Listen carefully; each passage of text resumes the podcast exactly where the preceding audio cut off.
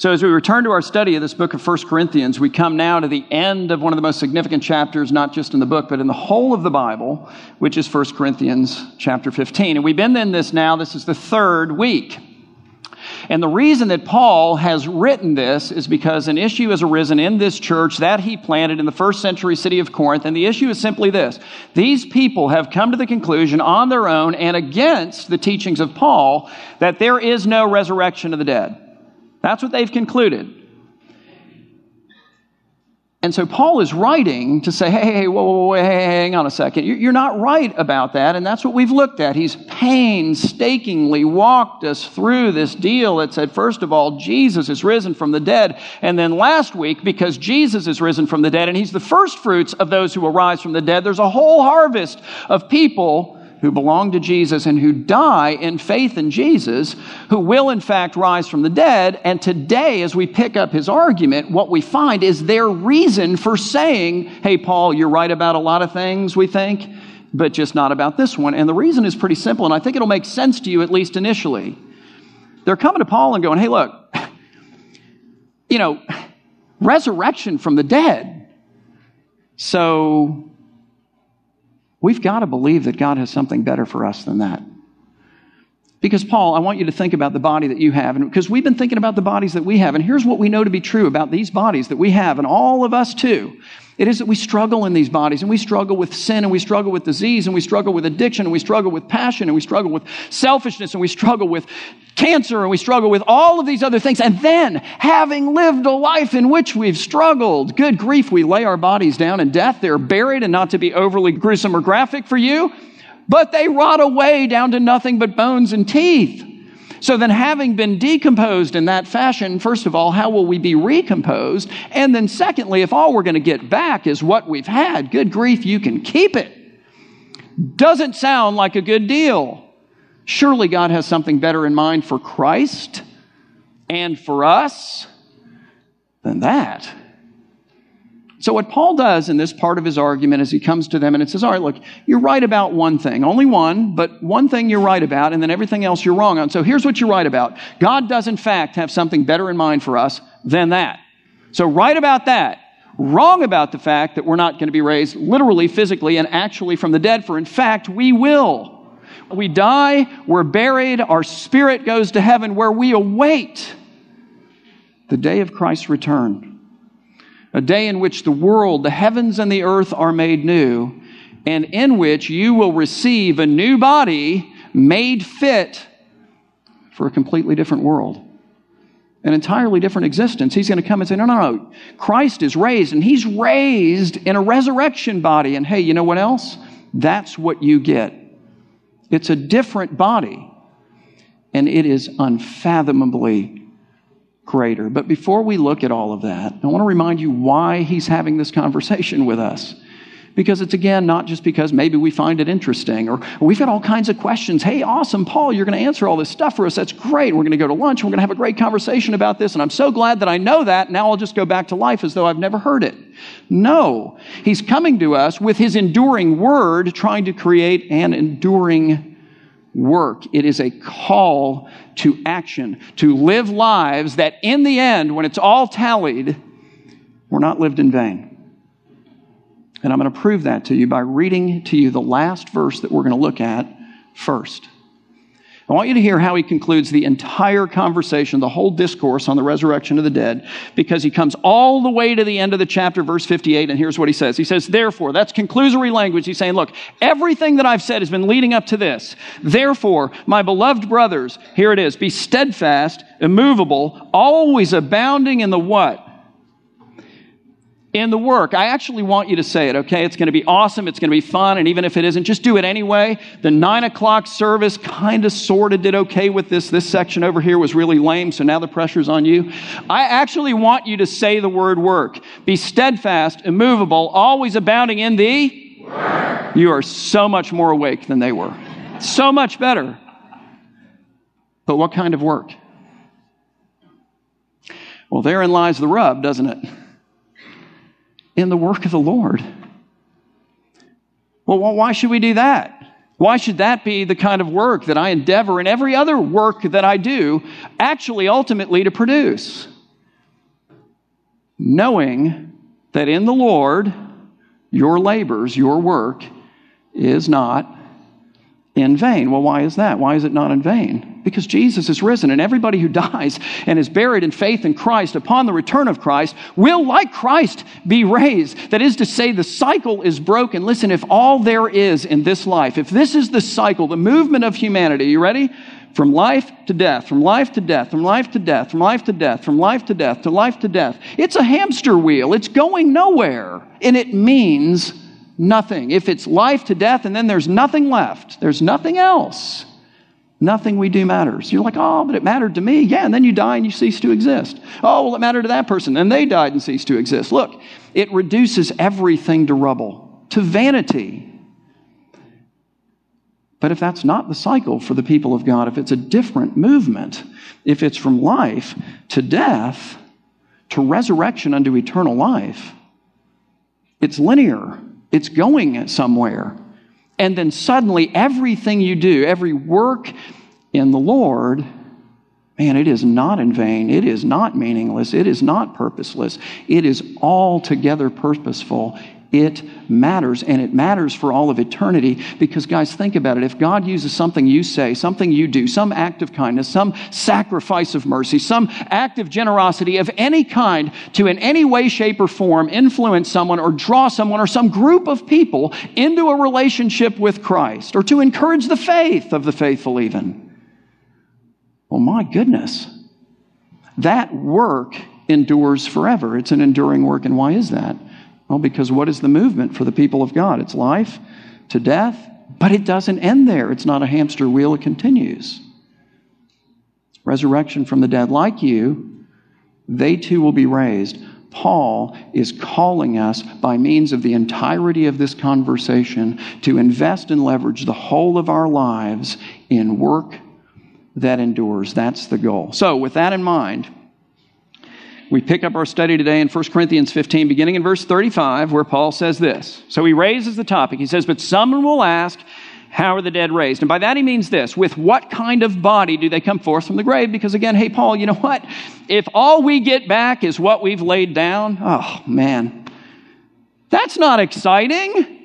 Who's excited about that? So now listen to his response. He says, You foolish person. You know, like, he obviously has not read How to Win Friends and Influence People, right? I mean, he's not, he is not very practiced in subtlety, it seems. You foolish person. Well, what makes them foolish exactly? Because I'm tracking a little with their thinking. I mean, like, what, what makes them foolish? What makes them foolish, first of all, is that they have failed in their thinking on this topic to account for the wondrous working God, for the ability of our God to do anything to do exceedingly abundantly beyond all that we can ask or imagine. What have they done? They've limited God to their imagination. And so they've looked at this and said, well, if we're decomposed in that fashion, how can we be recomposed? I mean, you know, I hear what you're saying, but I can't figure out how that could possibly be. With my tiny little finite mind, my imagination is not capacious enough to encompass that. And because I can't understand it and I can't imagine it, therefore, then I can't believe that an infinite God with infinite abilities and an infinite imagination can do that, listen, that, listen to that because it's irrational. And we all do it. We demand that God somehow condescend to become comprehensible to our tiny, tiny little finite minds before we will go, okay, you know what? I think I'll sign off on that. God's like, oh, great, you will. Fant-. No. He comes to us and he presents himself to us as he is, and he gives us his word and says, Believe that. And that's what he's done for them and us. But even more specifically than that, they're foolish for overlooking what they already know about the way that God designs things. And so, what Paul does now is he calls to mind for them and for us the image of a seed. And even though we're not farmers, we've all sown some seeds, have we not? So, we get how they work. We've got this little seed in the palm of our hand and it's brown and it's dead. And then we take this little seed and we plant the seed in the ground. And then we abandon it forever because we have no expectations whatsoever that anything's ever going to come from that seed. Is that the way that it works? No, we put it in a little planter, we water it a little bit, we put it up by the sink, you know, and we, we're waiting for something to grow out. We are confidently expecting that something is going to come out of that seed, that something alive will come out of a seed that has died and been buried, and that the something will be very different looking. It'll be in a different form than the seed that we planted. And why are we confidently expecting that? Because that's the way it's designed. We understand that and we see it happen again and again and again and again. Paul said, Listen, folks, you have in your hand with that seed the answer to your own riddle. My goodness, you're overlooking the capacities of God and you're overlooking the way that He designs things. He says, You foolish person, what you sow every time that you plant a seed in the ground is a marvelous illustration of the very kind of transformation that God is going to bring to your body in resurrection after it too has been planted in the ground. For what you sow, meaning that little seed, does not come to life unless it first dies. And what you sow, meaning that dead little seed, is not the body that is to be. It's not the plant that eventually comes forth from the ground, is it? It's very different. It's just a bare kernel, perhaps, of wheat or of some other kind of grain, and yet what happens to that seed? But God gives to it a body as He has chosen, and to each kind of seed its own kind of body. And so you plant some kind of seeds, you get flowers. You plant some kind of seeds, and you get tomato plants, and you plant other kind of seeds, and you get trees or bushes or grain or wheat or whatever. But the point is, all of the seeds work the same way. And by God's design, what dies and is planted in the ground comes forth alive and in a different form. And that's exactly what you expect between the planting and the coming forth because you get the design. And Paul's saying, yeah, well, that's the way you're designed. That's the way I'm designed. That's the way death and burial and resurrection for the people of God is designed. And then he expands his argument by talking about the different kinds of flesh. He's like, just like there are different kinds of seeds, they produce different kinds of plants. All right.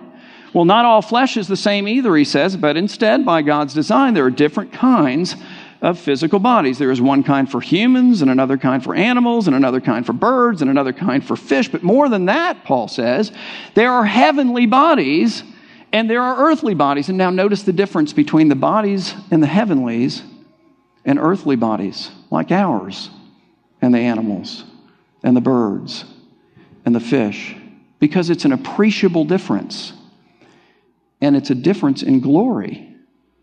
That's the point. He says, but the glory of the heavenly is of one kind, meaning of a much greater kind, of a vastly superior kind, and the glory of the earth is of another, much lesser. And even within the heavens, he goes on and he says, There is one glory of the sun, and another glory of the moon, and another glory of the stars. For star differs from star in glory. And again, what is the point in all of this? That the glory of the body that we will receive in resurrection from the dead upon the return of Christ will be vastly superior to the body that we have now. You're right, he's saying. God has a better plan in mind for you than this. And oh, the glory. It will be like the glory of the heavens versus the glory of the earth, which was a compelling illustration in his day. In our day, it is way more compelling, and here's why. Because we have technology. We have the capacity through things like the Hubble telescope, for example, to pierce the veil of the heavens, to look into the skies and to see things that Paul could never see. So, as we look out into the skies, for example, we see planets like Saturn. Okay, that's not something an artist did. That's that's out there. That's a picture. We see nebula like the butterfly nebula. It's actually a dying star. And it's at the height of its fury. It is throwing off gases at 600,000 miles per hour. And they, they're, there's 36,000 degrees in Fahrenheit. How they figure that stuff out, I don't know. Like, who's the astronaut that went up there with a thermometer, you know? 36,000. I think that's it. I mean, I don't know. But they just know. So that's all I got. We can see stars being born at the tips of places like this next line. It's called the Mystic Mountain. At the ends of these peaks, stars are being formed and thrown off into the universe. These are pictures, guys. We see galaxies. I've shown you some of these before, but like the majestic Sombrero Galaxy, that is an actual galaxy. Hollywood didn't go, hey, we came up with a really great image and this is it. You know, th- this is not something someone imagined unless you're talking about God. It's astonishing. We have a, a rose made of galaxies. That's the next one. I think that's really cool. Several galaxies formed to look very much like a rose. And then my personal favorite, and I've shared this here a few times in the past, but the Whirlpool Galaxy. And I do think it's cool, and it's got like another galaxy in its tail, which is also very cool. But the reason that I think this is so cool, and if you've been around, you know this, is they actually zoomed in on the core, the center of the galaxy, and that's what they took a picture of right there. They call that the X core. I call that a cross. I just think it's amazing. But I think the point is that when Paul comes and he says, Look, there are heavenly bodies and there are earthly bodies, but the glory of the heavenly is of one kind, much greater, and the glory of the earth is of another kind, much lesser. He's not kidding.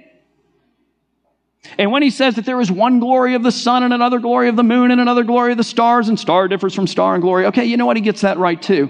But now notice what he does because he takes these analogies and he uses them to help us to try to imagine, therefore, then, how much greater the plan of God is for us than we do if we think this is the body we're going to get back. He's saying, no, no, no. You have this body now. Yeah, okay, that's good for the earth in which you live, but just try to imagine how much greater the next body is going to be.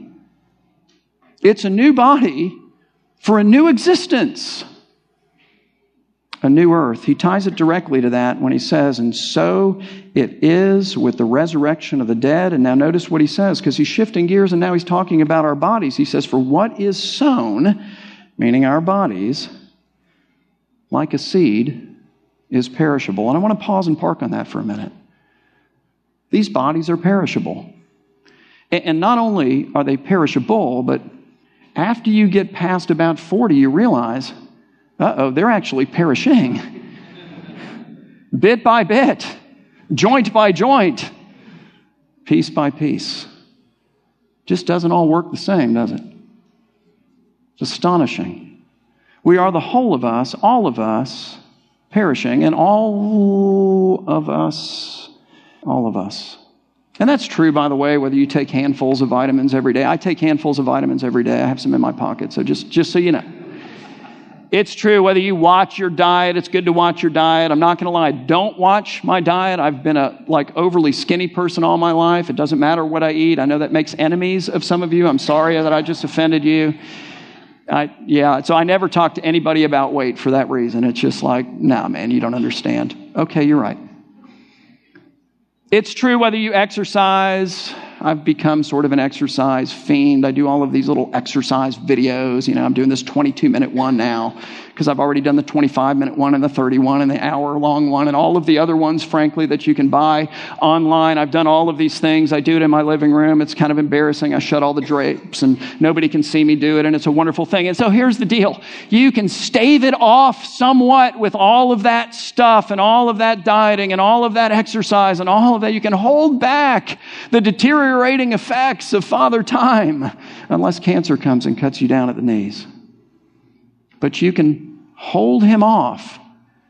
But here's the deal in the end, he wins. Father Time is undefeated. He does not lose, and he will not lose to me, and he will not lose to you. And so, just to give you a, an unbelievably trivial example of that, what that means is that every one of us dads who has a teenage son who lives to beat us in things ping pong, basketball, arm wrestling. How fast can you run down the street? How far can you throw the ball? Like they're living for the day that they can take us down. Okay, bad news, dads. The day is coming. But I just want to let you know, at least for my son, it has not yet arrived. So it has not come yet. I'll give you an even sillier illustration of that. We, um, when we were on vacation, one of the things we did was we went and looked at colleges. And we did that because our second oldest child, Haley, who is wonderful and incredibly bright, and she'll have all kinds of opportunities because she's worked hard and she's bright. So it's a great combination. But she is going into her senior year of high school, and we've got to kind of move towards some kind of a decision in terms of, all right, where are you going to go? And so we just thought, all right, even if you're not interested in schools, we'll just go look at some of these schools so you can start getting a feel for what they're like and what are you looking for. And so we went to see University of Georgia because we were close by. We went to see University of Tennessee because we were close by. And then, of course, we went to my alma mater and my wife's and, and the school that our oldest daughter, her older sister, is attending, uh, which is uh, the Florida State University. It is uh, the hallmark of all schools. It is the high watermark of the entirety of the collegiate experience. It is absolutely, undeniably awesome, but we won't be disappointed at all if she doesn't go there. And uh, then, because we had nothing better to do, we stopped at UF on the way home and um, just had extra time and felt crazy. So we took the tour at UF, and it ends up in their stadium, and, and their stadium's impressive. But anyway, they try to get you to do the, the chomp. I mean, you, know the chomp, right? This deal here. So they, the guides are up there and they got the whole group and they're like, put your left arm out. And so we all put our left arm out. I put my left arm out, you know, put your right arm up like this, you know, and my kids are looking at me like, holy cow, is he actually going to do this, you know? And then they say, and bring them together. And I just went one of these deals here. That's, that's the way my arm works, man. But we wrap up the tour and we have to walk through the student union to get back to the car. And there were three Marines there, like jacked Marines. Their camo pants, their tight blue shirts, muscles like on top of muscles, you know, 20 years old, you know, younger than my oldest daughter kind of guys. And they had set up like a table to promote the Marines, you know, all kinds of Marine paraphernalia. And they had a pull up bar in the student union. So, like, people are trying to do pull ups and they have like this chalkboard, and, you know, if you do five pull ups, I don't know, you get a keychain or something, you know. You do 10, you get this, you do 15, you get something better. So, like, the gold standard was 20. It was the highest number they had on the board. You do 20, you get a shirt, like their shirt, you know, like Jack's shirt. And so we're walking through, it's, it's 9,000 degrees. It's one o'clock, I haven't eaten, which, you know, is not good for me. I, I don't like that. And I mean, honestly, I'm in Gainesville, so I'm wanting to get out of here, right? So I'm just, I want to leave. But my son sees the pull up bar, and he's 13, and he says to the Marine, Can I do it? And the guy said, Well, sure, bud, go ahead. So he jumps up, and legit, seriously, he did 20 pull ups at the age of 13. That's pretty impressive. Like, I could not do 20 pull ups at the age of 13. So he's just ripping them off, you know. And, and the Marines are going, whoa, the guy, what are you feeding this kid? They're asking, you know. And we're like, yeah, come on, buddy, you can do it. So he gets 20, gets his shirt. They're writing his name on the chalkboard, you know, 20 and all that stuff.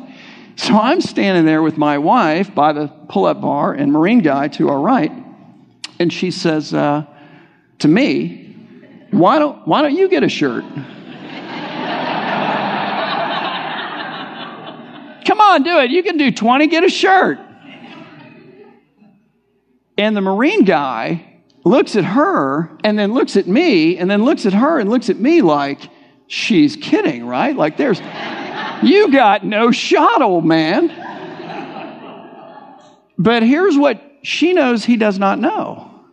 I'm actually good at pull ups. Like, I'm not a good athlete. I've never been a good athlete. I've always wanted to be a good athlete. I think my ship has sailed on that. I'm not going to lie.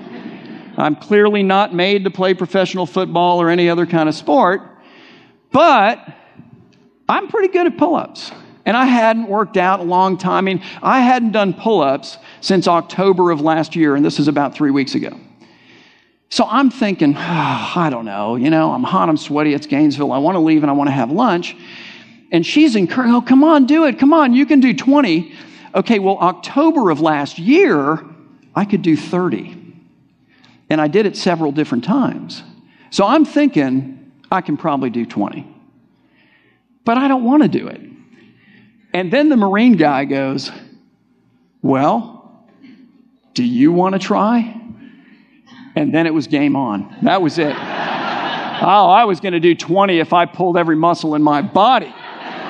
So I, I gave my wife my bag of Florida stuff. And and I jumped up there, and here's what I underestimated, which was really very helpful. I've never done pull ups in front of anyone, and I never intend to do that again. But man, when you got three jacked Marine guys watching you, all of which are snickering inwardly and outwardly at this idea, and you've got your wife who's challenged you twice to do it, you've got your kids there, and then there are people like milling around watching the pull ups, and I'm thinking, oh my goodness. The adrenaline was awesome. My first pull up, I swear I hit my chest on the bar, was unbelievable. I did 20 pull ups seriously in about 24 seconds. Yeah. So as I'm ripping through these things, I'm thinking, this is so easy. It's unbelievable. Adrenaline is a great drug. And so it's like 15, 16, 17, 18. And I'm thinking, do I just keep going? Should I shoot for 30? I mean, it's been eight months since I did that, but maybe. And I thought to myself, you know what? I'm not trying to show off. I'm, I just, I'm trying to prove Marine guy wrong, bring a little humility to him, and get a shirt. That's it. It's all about the shirt. But I'm still thinking it through 19, 20. And so I get to the end and I just hung there for a second to decide do I want to keep going or do I just, you know, because I've qualified. I, I made the chart, gold standard. And then I see my son standing in front of me.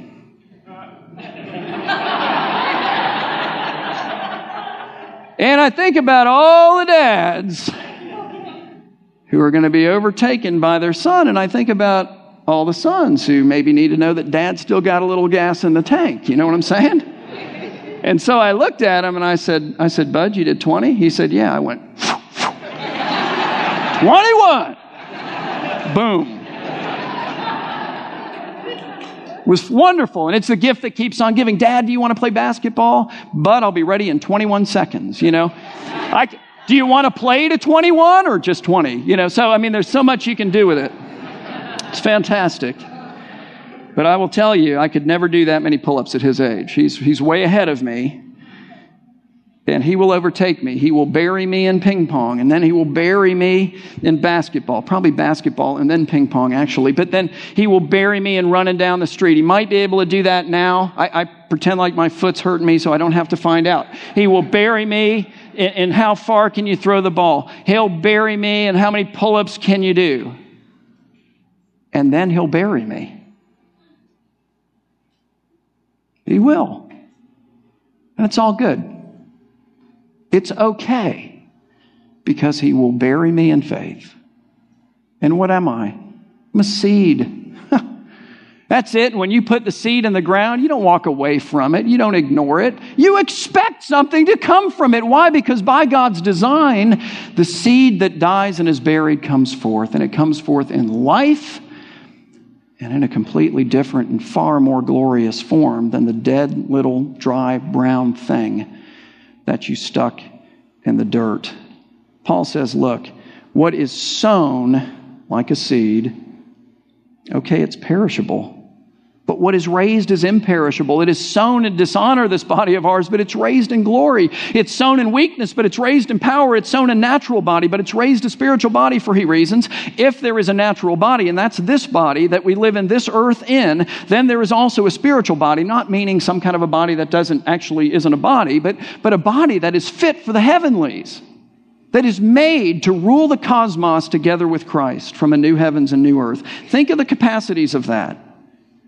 Thus it is written, he continues, the first man, Adam, from whom we all received these bodies, became a living being. Life for him is derivative, and so it is for us. God forms the first man from the dust of the earth, and then what he comes to life on his own because he contains the power of life within him? No, God breathes into him, and then he becomes a living soul. Before sin even enters into the world, God is raising people up from the dust, guys. You see that? The first man, Adam, became a living being, oh, but the last Adam is different. The last Adam, who is Jesus, has the power of life within himself. And so he became a life giving spirit. And now Paul gives the order in which he received these bodies. He says, It is not the spiritual that is first, but the natural. And then in resurrection, we gain the spiritual. The first man, Adam, was from the earth, a man of dust. And then from him, we get these bodies that return to the dust. I know that I've done funeral after funeral, I've done interment after interment, ashes to ashes, dust to dust, right? From dust we have come, to dust we shall return. But in Christ, that's not the end of the story. The second man is from heaven. The second man is from heaven. And he's the one that makes all the difference. You see, from him, we will inherit a body like his. As was the man of dust, so also are those who are made of the dust. And as is the man of heaven, so also are those who are of heaven. And just as we have borne the image of the man of dust, we shall also bear the image of the man of heaven, which, if you think about it, has implications that are absolutely unbelievable. Because again, what he's saying is look, when you are raised upon the return of Christ, you are re embodied, given a new body for a new existence. You will be given a body like the resurrection body of the Lord, or to put it a little bit differently, maybe to help you appreciate it, God the Father is going to give to you the same equipment for living that God the Father gave to God the Son, who, God the Son himself, spoke all those galaxies that we looked at the pictures of into existence on the fourth day of creation. That's kind of cool.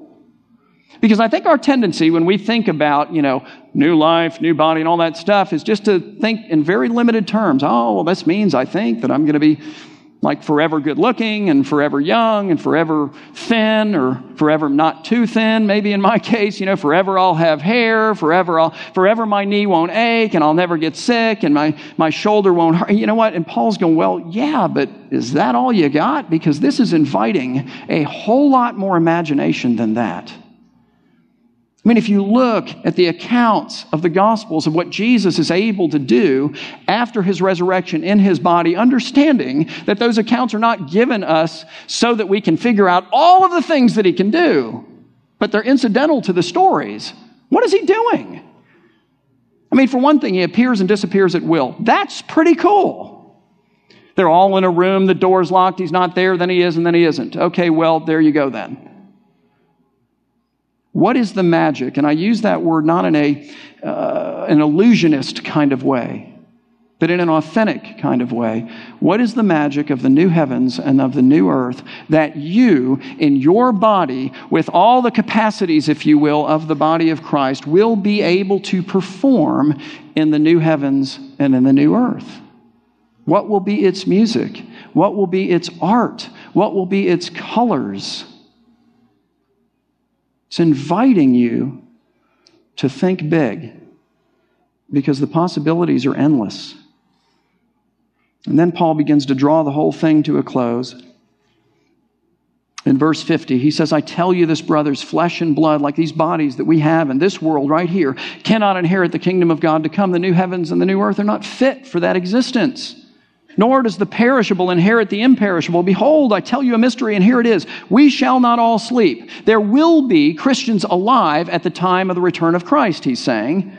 And the bodies they inhabit, just like the ones we inhabit now, will not be fit for the new existence either. So they too will need to be transformed. We shall not all sleep, but we shall all be changed. And it will happen in a moment, in the twinkling of an eye, at the last trumpet. For the trumpet will sound and the dead will be raised, imperishable. And we who are still alive when Jesus returns shall be changed. And you say, ah, I don't know, man. I mean, I can't imagine that. And, well, I don't know how that's going to happen. I don't think I can explain that to anybody. Well, get in line. Are you taking the infinite God and limiting him to what you can imagine? Are you? Because if he exists and indeed he is infinite, that's not even rational. He's coming to you with his word and saying, hey, hey, hey, I, I do things way beyond your ability to imagine. Here's what happens in the end. Paul continues. He says, and when that happens, when the perishable puts on the imperishable and the mortal puts on immortality, then shall come to pass the saying that is written in the book of Isaiah Death is swallowed up in victory. Death's been served up on a plate. There's not a crumb left. It's gone. It's consumed. O death, where is your victory? O death, where is your sting? The sting of death is sin, and on the cross, Jesus conquered sin entirely for us. And the power of sin is the, is the law. And before the cross, Jesus perfectly fulfilled every aspect of it for us. But thanks be to God, he says, who gives us the victory over sin and death through our Lord Jesus Christ. And so then, with all of that said, the whole discourse brought to a point. What's the point? Where's he going with this? Here it is. Therefore, my beloved brothers, be steadfast, immovable, always abounding. Do you hear how productive that sounds? In what kind of work? In the work of the Lord. Why? Well, because by God's word, you know that in the Lord, your labor is not in vain, it's not meaningless, it's not purposeless. Death has been defeated, it's not a hamster wheel, it's linear in any way, shape, or form that you can grab all that you are and all that you have and lay it strategically before the Lord and say, Listen, I want to convert this into something that isn't vain. I want to convert this into something that matters forever. God, give me direction and imagination to be able to do this kind of thing. How can you use my business to this end? How can you use my gifts and talents to this end? How can you use my time to this end? I want to labor in a labor that isn't vain because it never ends it endures like your word for forever because the people who come to faith in Christ or are influenced in their faith in Christ or encouraged in their faith in Christ. Hey, Lord, like me? All right, well, we'll be buried, but we'll come forth. So that's the challenge. How are you doing in that regard? I think the challenge is to survey the various aspects of your work and of your life and then bit by bit to put it under the lordship of Christ and look for ways to convert it into something that ultimately and for forever matters. So go chew on that when we're done. Let's pray. Our Heavenly Father, Lord, we are thankful that, um, that you have given to us your word. We're thankful that it endures forever and that it, it reveals to us a Savior whose work endures forever. We thank you for the one who did not abandon us in our sin, did not allow us to return merely to the dust, did not leave us to live lives of futility, but instead who has come and, and at the sacrifice of his own life, forgiven and purchased and redeemed us, brought us to himself. God, we praise you for that Savior. We come to Him and His Word in faith. Forgive us for all the ways that we limit you and we limit Him. Help us to think reasonably. Help us to recognize that He is greater and does greater things than we can ask or imagine, and instead of finding that offensive, find it wonderful. Lord, do beyond what we can ask or imagine. And give us wisdom by which, and the power of your Spirit by which, and the fellowship of your people and community by which to convert our lives into lives that matter. Our work, Lord, that it not be in vain, but enduring. Do these things we ask for your glory. In Christ's name, amen.